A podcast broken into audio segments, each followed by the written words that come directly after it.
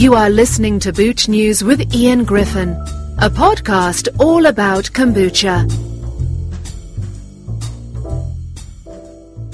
I'm on the phone today with Andrew Mills. He's the founder of Nunc Living Jun Kombucha, which is based in Buckingham, England, uh, around 60 miles away, I guess, to the northwest of London. Hi, Andrew. How are you? I'm great, thanks, Ian. Uh, thanks for having us. It's um, it's nice to talk to you to coin an old phrase, I'm a, I'm a long time listener. Oh, good. It's good to know. I mean, we met during this wonderful kombucha summit that was hosted by the, the guys in Berlin that was held virtually. And um, that's where you did a great tour of your Zoom tour of your um, of your facilities there.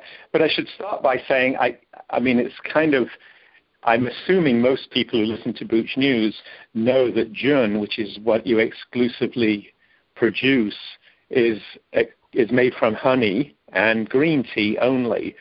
And I have to ask you, I mean, kombucha itself is somewhat still a new beverage for most of the, you know, the drinking public. And Jun is a subset of that, so it's a kind of a rare version of, of kombucha. How do you find, in terms of the marketing of your product and the awareness people have, how do you find it's being received? Uh, when people taste it, obviously they, they, they love it. Um, it's not as uh, acidic as um, kombucha, so it's a, it's a much gentler taste. But um, yeah, the, the brand, well, the recognition of a new uh, type of drink is always difficult, um, which is why we call it Jun Kombucha, because more, more people, while still few, know kombucha compared to Jun.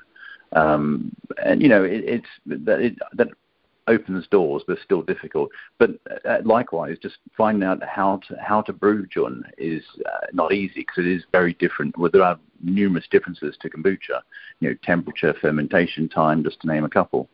So actually, trying to learn how to brew Jun, in, in, particularly in a commercial way, is, uh, you know, is is really difficult because there's you know there's not much information out there for kombucha, but there's much much less for a uh, for Jun.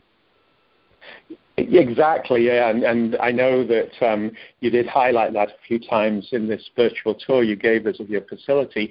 I mean, in the U.S., you probably know there's a brand called Wild Tonic that's pretty well stocked, and it's you know it, it's very much. I think they've even got a, a bee embossed on their glass, their blue glass bottles.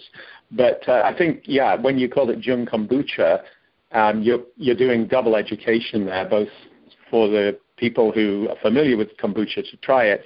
And I did see that you won. So you talked about how it's got a unique taste. Um, I was curious to know about the uh, Great Taste Award that you won. Was it this September? Um, yeah, that was when it was announced. So um, we uh, so the Great Taste Award is um, it's a, a UK thing where uh, for artisan producers, small small producers mostly, um, everything from you know smoked salmon through to uh, beers, kombucha, etc. Um, and it, basically you submit your entry, it goes into uh, out to judges, etc., and they award it, you know, one, two, or three stars. So kind of along the sort of Michelin star kind of basis. And um, mm-hmm. and this year we were. Uh, we just thought we'd we'd do it anyway. So we submitted one of our flavors, our hops monster flavor, and um, you know, didn't hear anything back. And it all when, when it was all when we entered it, it was like um, just before when we decided we going to enter it, it was just before the whole um, first lockdown in the UK, and then they gave you like a month's notice to submit your entry, and then that all got cancelled or postponed because of the lockdown, and and then we got this email in so it was probably back in April, and we got this email in I think it was June or July saying, right, you've got one week to submit your entry, and uh, it was kind of like ah, we would like to have more time to be able to get the you know, make sure it was the, the best possible, etc. So we just submitted what we had, and uh, yeah, in September I think we, we got an email from them saying, you know, congratulations, you've you've been awarded a star. So we're quite pleased with that, and uh, and I think you know next year when we will enter, of course, again, I think we'll do better. We'll enter all the flavors as well, but I think we'll have more time to prepare, and hopefully we won't have lockdown to contend with. Right, right.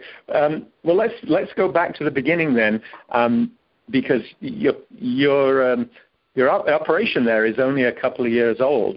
How did you come up with the idea, and, and how did you launch it uh, as a commercial brand?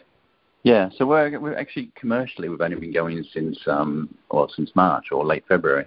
Um, we I've been brewing Jun for a few years now, um, and we decided to st- we when we decided to actually go commercial, decided to start Nunkers for you know sort of several reasons, and all of them seemed to happen at the same time or within a short space of, of time of each other. And uh, it's actually my wife and I have set the business up, and um, uh, and I think at the time we were sort of annoyed with going to the pub and you know in the UK your choice of non-alcoholic drinks is you know almost non-existent. It's like you know uh, soft drinks or um, fruit juices, uh, and you know if you wanted to you know go out with your go out with your mates and have a drink, um, it's kind of like you know you look different if you're not drinking a beer sort of thing. So we were wanting to find an, an adult alternative to alcohol, and we're, we're struggling. Um, and I, I should stress, I'm not a. I, I, I do drink alcohol. It's just you know I don't want to drink alcohol every time I go out. I want to have something different. And um, and at the same time, we're hobbyist beekeepers, so we have our own bees. Uh, I've got three hives out the back, probably about 80 meters from where we ferment. And yeah, every year we're sort of giving away honey to friends and family, but you know, we wanted to do something with it, and you know, we always had leftover honey, and we were just like, well, let's, you we should be able to do something with it. So I started looking into healthy drinks that use honey, and you know, I experimented with mead, but it's too sweet and also it's alcoholic. Um, and then I read this article on Jun. It was quite an obscure article. I think it was um, uh, India or somewhere. I can't remember where the article um, came from. But I was reading about Jun, and I was, I was quite. I was thinking that's great. So I managed my hands on a um, some SCOBY, a SCOBY, and I started brewing it, and was just sort of hooked on it. And so I didn't actually know about kombucha until after I started brewing Jun, and um, and then uh, you know, and also I think from a personal perspective, um, my my background has been in uh, the businesses, um, mostly in technology. Um, some did well, some did bad. But I just got to the point where I was sort of tired of, um, you know, everything being sort of centered around money. So, uh, and I wanted to kind of show. I've got two boys and wanted to show them there was a different way to do business as well.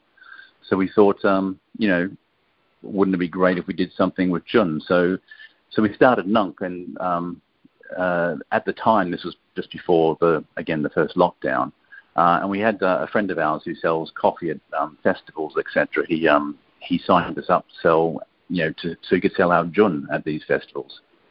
So we were like, well, it's great. We've got all our production for the next, you know, nine months sorted for these festivals, so we won't worry about doing retail sales or any of that sort of thing, website even. And uh, along came the lockdown oh, and I, I left out my last business. Um, so we are going to a part-time last business. Uh, the investor pulled out about a week before lockdown, so I was sort of dealing with that. Uh, lockdown happened, then also all the festivals were cancelled, so all these contracts we had got cancelled, and it was kind of like, oh.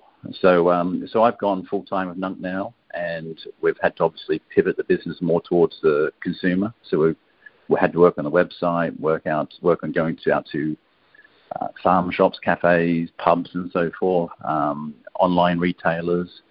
And we're just start, starting to get traction that way in, in moving it. My wife is still working full time, but she works part time at Nunk as well, so it's long hours for us.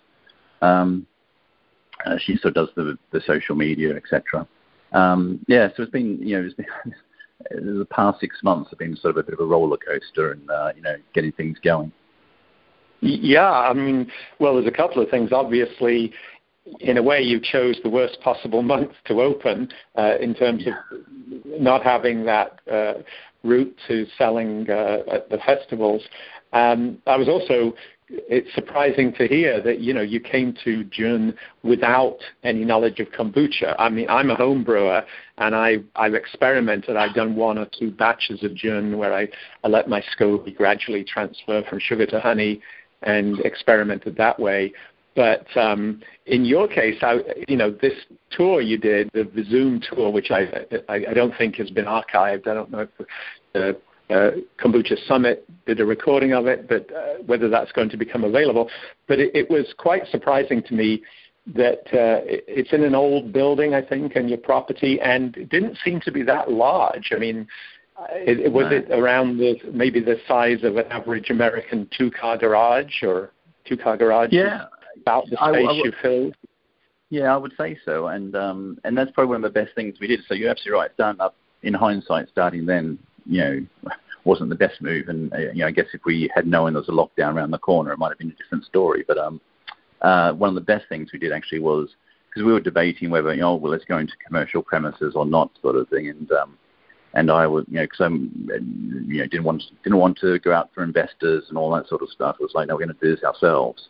Um, it was like, well, we've got this uh, old barn on our on our um, our front yard basically that's 150 years old, and I said, well, we're just going to convert it into parts of it into the brewery because obviously parts of it still have to store things like push bikes and so forth. So um, I had an office already built in here that's completely insulated, so that got turned over into sort of a fermentation room. Uh, and then um, another part of the, the barn I converted into a clean room. So that's where we do like the canning, the labeling, etc. Because uh, being an old barn, it, you know, there's nothing stopping you know uh, the outside air from circulating circulating around. So wild yeast was always a sort of a concern for us. So um, you know, but you don't know this to start with, and you kind of add to it as you go along. But yeah, no, we've made the most of this space, and I think what we can fit in here at the moment, we can brew about uh, I think 800 liters a month.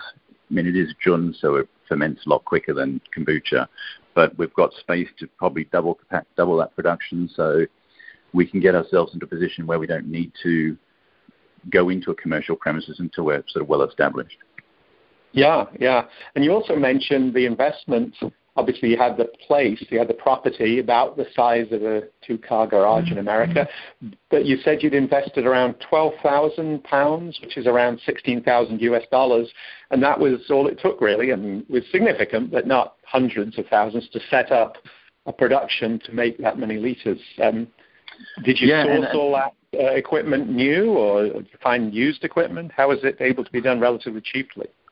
Yeah, well, so um, and also the twelve. I mean, if you if I was in America, for example, that would I would be much less than twelve thousand because uh, despite Europe having the same sort of population of America, they just don't really have the the manufacturing that America has. So, um, so for example, our fermentation tank is SS Brewtech, um, which obviously costs more when a, you know paying we're paying more in pounds. Like I don't know, let's say it costs a thousand US dollars, we're paying maybe twelve hundred pounds so it's um, mm.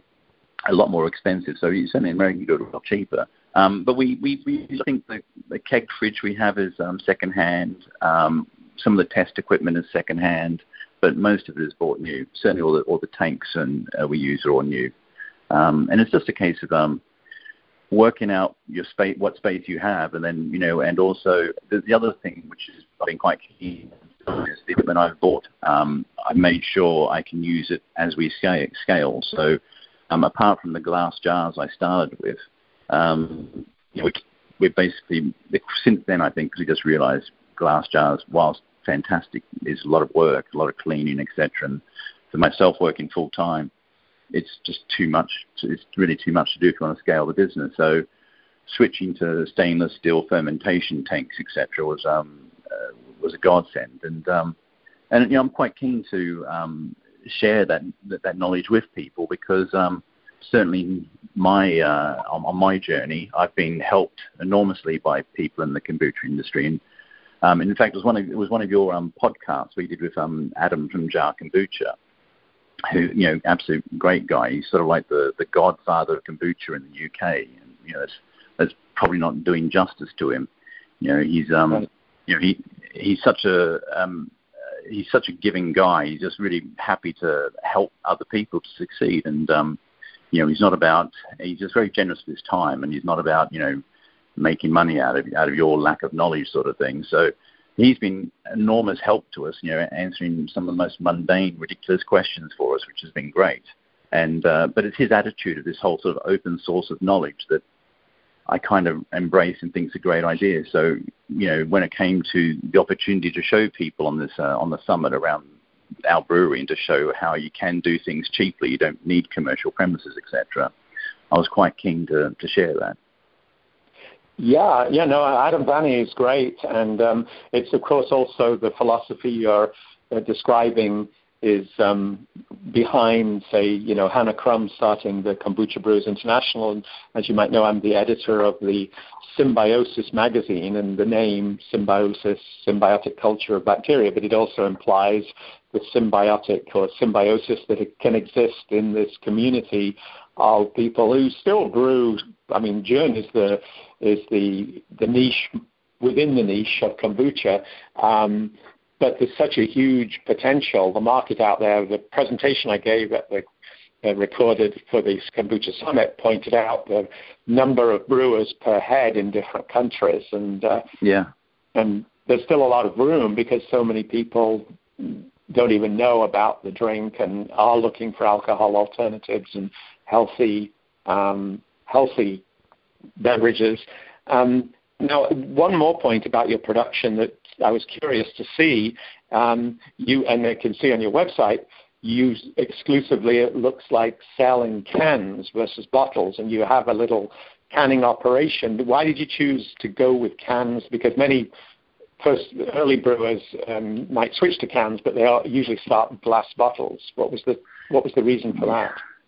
Uh, and I can understand why you use glass bottles. Again, hindsight's um, wonderful. Um, uh, so we went cans um, for several reasons. We always want to use cans because of the environmental side of things. They're, um, they are more environmentally friendly than bottles, and one of the things we're quite keen to do is be sustainable and responsible. You know, we we love you know because we we use our own honey, we use other honey from other beekeepers, etc. So you know, nature and the environment is very important to us. So you know, using the best type of packaging from a recycling point of view is important to us. But um, certainly at the time we decided to do the commercial business, one of the main drivers for us was um, the fact that we were going to be selling festivals, and the festivals don't allow glass bottles, so it had to be in cans.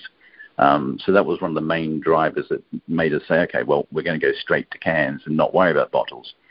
In, in hindsight, um, bottles, you know, from a startup perspective, make a lot of sense because um, there's just so much more equipment around for bottling than there is for canning, and the equipment that is around for canning, certainly in Europe, is is quite expensive. So, um, you know, if I was had my time back again, I perhaps might have started with bottles with the view of moving into canning because, as I say, you know, it's you can get very cheap bottling, um, uh, bottling, hand bottling equipment, but also there's a lot more second-hand bottling equipment around. Where for canning, that's not so much the case. So yeah, I would. Um, but yeah, I don't. I don't regret the decision because you know, for me, canning still is where we want to go anyway, from an environmental perspective.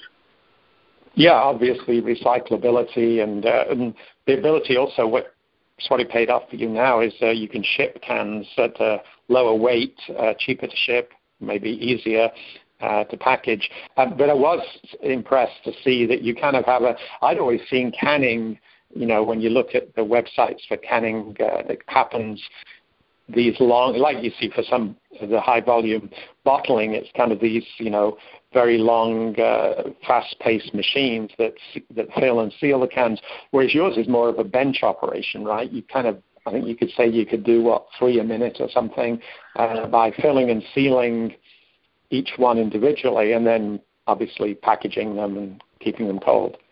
Uh, so yeah, you were able to come up with a, a sort of a low volume, relatively affordable operation there.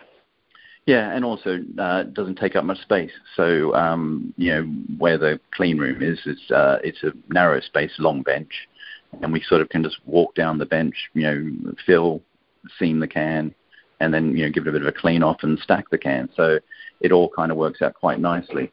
Um, we definitely couldn't have fit a canning line in here, um, but uh, yeah, the the operation we've gone for is is still manual. Um, between one of us, just myself, I can do about three cans a minute. Uh, if there's two of us, that's probably around five to six cans a minute. Mm, yeah, so so it's scalable um, within the the size you're at at the moment. And I wanted to switch gears again in a way because I, you did say, and you, you say on the website uh, quite a lot about the the source of the raw material is your own bees. And you were a beekeeper. You had the hives. You still use your own hive honey, and you say then within about a five mile radius, other local honey from bees. Um, I mean, from what I know about that world, uh, beekeeping, both in the U.S. and the, probably in Europe, uh, is is not what it was, say, 50 or 100 years ago. There's been a huge decline in the number of bees because of pesticides. Is that true, and is that something that you're concerned about? Yeah, no, absolutely. I mean, um, when when you start to when you when you I still do keep bees. We've got I've got three hives, um, and when we started Nunk, we used our own honey, and we still do use our own honey for um, special editions. Uh, but you know, we're adding five kilos of honey to a batch, and I, you know, my my three hives can't produce all all that, so we have to source it from other other places as well. But we still keep to our ethos, which is you know getting it local, so the food miles are small or low, and also getting it from um we, we try to. The, so the amazing thing about honey is that if when you, I'm talking about raw honey here, um, I would, would never touch the pasteurized stuff, but raw honey is um, if you bought your honey from, you know, Buckinghamshire, where we are, um, or you bought it from, say, London, it would taste completely different, even if it was, um, you know, created at the same point in time. It's just that the because it all depends upon the flowers that are in bloom, the the air. Um, it's just so it's so amazing how different honey can be. So one of the things we do in the um, our brewery when people come to visit us is we we get them to try. You know, this is um, our uh, Beatrix hive. We give our hives all, all our queens, our hives have names. We've got Beatrix and Yasmin and uh, Sheila. Um, and uh, each, we'll say, here's honey from Beatrix at, um, you know, beginning June, and here's honey from Yasmin at beginning of June. So two different hives at the same time of year. Now just taste them and see what you think. And they taste completely different because the bees, even though it's the same time of year, they're sourcing their the nectar and pollen, etc., from different locations. It's just amazing how different honey can taste. So, um, so we do. Um, so for our special editions, we still use our own honey, um, but we do use, um, uh, say, honey from within five miles, and that's important to us because we want to still have a similar sort of flavor profile in the honey. So we're trying to get honey that from bees in this area that would still be using the same sort of flowers as their own bees. Um, it still does taste different, but we're trying to get that, you know, get that flavor profile a bit closer. But for me, um, well, what? Sorry, I was. Yeah, I was just going to comment that what listening to you um, describe this, it's um, it's at the level, it's not beyond the level that you. I mean, I'm always looking at other um, beverage industries and obviously the craft beer industry is very a lot of parallels to the kombucha gin industry. But here you're almost describing what you read about in kind of wine you know, wine appreciation uh, columns where they talk about which side of the vineyard uh, the grapes were grown. What you, so consistency in your drink isn't something that you're not producing. Uh, the the three flavors, the hops, the rose blush, and the juniper, have their own flavoring, but the the base honey also varies throughout the year and from the hive to hive, by the sound of it. Yeah, absolutely. And uh, you know, and each each of our flavors has their own unique tea as well. So we don't use the same uh, tea base or same starter for all of them. So we we have each drink has its own um, tea flavor behind it. And the tea, we, we choose the tea to complement the honey and then to complement the flavors we want in that particular drink. But what I was going to say about the bees, just to sort of finish off there, because it's something well, I could talk about for hours, but I'm quite passionate about is that when you become a beekeeper, you start to appreciate, you know, how this community of bees work together, and they just it's all about what's the good of the hive, and you know, promoting the hive and the importance of the hive, and you know, their survival, etc. And you do think, you know, sometimes it'd be great if the human race adopted that sort of attitude where they put the, you know, the um, you know the community first rather than themselves. And um, and yeah, I find bees are, are incredible insects. You know, one of the things that you know. So, for example, um, you have the drone bees, which is the male bees, and you have the worker bees, which are the female bees. And uh, the drone bees don't really do much. It's the females that do all the work. They do all they they do the foraging, collecting the honey. They look after the the um, the, the the new babies, the babies. Sorry, they look after the babies. They protect the queen. You know, drones just sort of hang around on the off chance they might have sex at some point so they don't really do much. So come come when winter when winter's looming in autumn, the the um, the worker bees are like right, we've got limited food to last us through winter, so we don't need that many mouths to feed. What can we do? Ah, and you actually see the worker bees carrying the drone bees outside of the hive and then sort of tossing them away. And you know, if a drone bee tried to get back in, they'd be killed. So they they stay outside, and unfortunately, they they do die. They freeze. But um, it's just fascinating to see these bees, you know, carrying out these other these much larger bees and just giving them the, giving them the heat ho. Um, my wife always enjoys that story for some reason. But um, I was going yeah, to say, your, so in your case, your your uh, your, your your roles in your marriage don't reflect this. You're you're not the lazy drone. That, no, uh, no, no, no, but I do. Our, our roles in our marriage are very different in the sense that I do the cooking in the house. You know, um, you know, we have our you know pink jobs and blue jobs, but they're very you know my wife does a lot of the handyman work and. You know, I, I do the cooking and stuff. So we are, with our roles are blurred. They're not definitely not gender specific as such. But um, she uh, she was keeping bees before me, and then her work got too much, so I sort of took over, and um, mm-hmm. you know, I, I just think, but yeah, bees are really, you know, they're under a lot of threat from pesticides, from uh, varroa, um, just like a mite.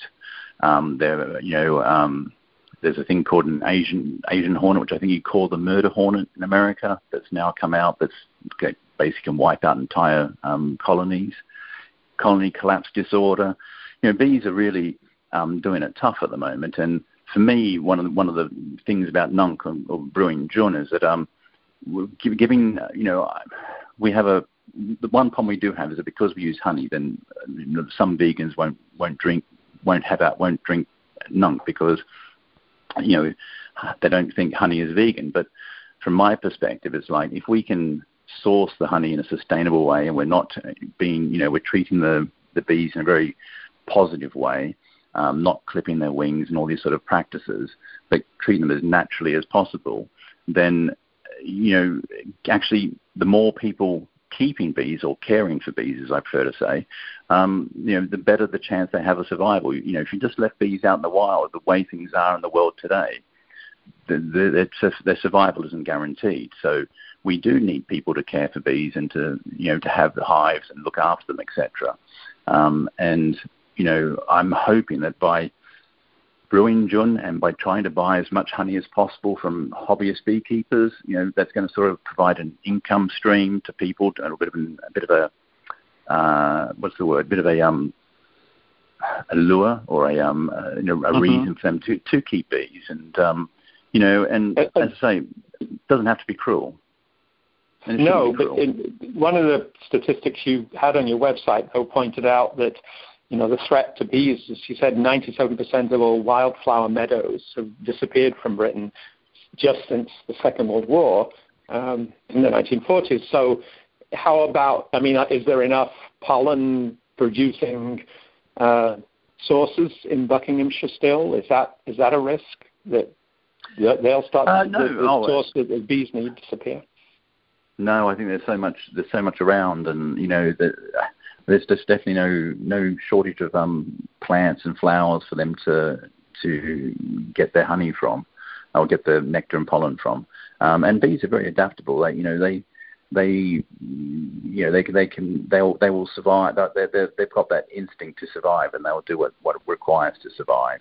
As I say, you know, if it means over winter throwing out some extra mouths, they they they will do it. So um, they're very adapt- adaptable in uh, creatures, you know, and yeah, I, I, and personally, I think the more the more flowers there are, the better. You know, it's uh, it's, it's quite yeah, it's quite sad because obviously farming um, has become a lot more intensive since World War II. So the meadows that used to be around the edges of the farms, etc., are now all just converted into farmland. You know, they don't want to have the meadows that those little uh, wild wildflower meadows there anymore because it's taking up space that they could actually be planting. So that's why we're having this right. problem. You know, much fewer although wildflowers, etc. Yes, uh, although as an occasional listen, listener to the Archers, I do know that over in Ambridge, that mythical town in the British Midlands, they're apparently trying to do rewilding. So uh, I don't know how common that is around Britain, but yeah, no, there's, there's several um, studies. I mean, there's one study that was being done not far from here on a um, farmer where they're trying to put it back as natural as possible. You know, I think it's like well, several hundred acres, and they've tried to put it back to as natural as possible. And they've actually seen um, production levels have gone up. So there's a lot. I think there's a lot more to be discovered in this whole area about you know perhaps the whole industrialization of things hasn't necessarily been a good thing, and that you know there are if we go back to some of the old ways of doing things, there's actually you know much better for the world. Yeah, yeah. Well, this is definitely fascinating, and a, a lot lots more we could talk about. I know I'd re- refer people to your to your website, which is nuncliving.com N-U-N-C-L-I-V-I-G dot com, for those who are listening to the podcast, because you do have a lot of detail there about the the products. And uh, to finish now, where so hopefully we'll come out of the COVID, the pandemic. Uh, maybe you'll return to be able to go back to the festivals that you weren't able to visit. But what's your what's your hope for the future of Nunc Living? Uh, say the next year or two. Uh, yeah, I mean, we want to continue. To, we definitely want to continue to grow the business. Um, it's been a, a, huge learning curve for us, and um, and for me, and certainly people that have tried Nunc, and obviously I'm biased because you know it's, it's our baby kind of thing, but um, it is. A, we haven't gone for, and I'm not. I'm not saying this to um, disparage uh, booch, booch brewers in the slightest, but um, we, we we've gone for different type of flavors in the sense that we've gone for a, um, a hops monster, which is kind of like a lager beery type um, replacement, and uh, juniper for like those are like G and Ts, etc. So we've we've gone for an adult flavor profile in our drinks, and that really isn't that isn't there at all in pubs and restaurants, etc. So we're quite keen to, you know, to grow the business from that side of things. Um, but one thing I'd just like to say as well is that you know your listeners want to, um, you know, much like Adam said, and you know, I can't speak high, more highly. I can't speak any more highly about Adam than it is. He's a great guy and always willing to help. He might kill me for saying that, but any questions, ask him. But also, if anybody is starting out who wants to know about, you know, uh, what, what uh, you know, equipment or pitfalls or things that aren't worthwhile buying or whatever, then just reach out. I'm happy to help. That's great. Well, thank you so much, Andrew, for spending time and, and telling us on Booch News about the Jun bees and, and the, the world that you've built there in Buckinghamshire. It was great to talk with you. Yeah, and thanks for your time, Ian. Uh, you do a great job, by the way. I, I say uh, when we started, you were a great source of um, knowledge, which you know isn't in isn't in plentiful supply. So listening to your podcasts are a great way to learn. So you know, thank you. Thanks for listening to Booch News. For more about kombucha, please visit boochnews.com.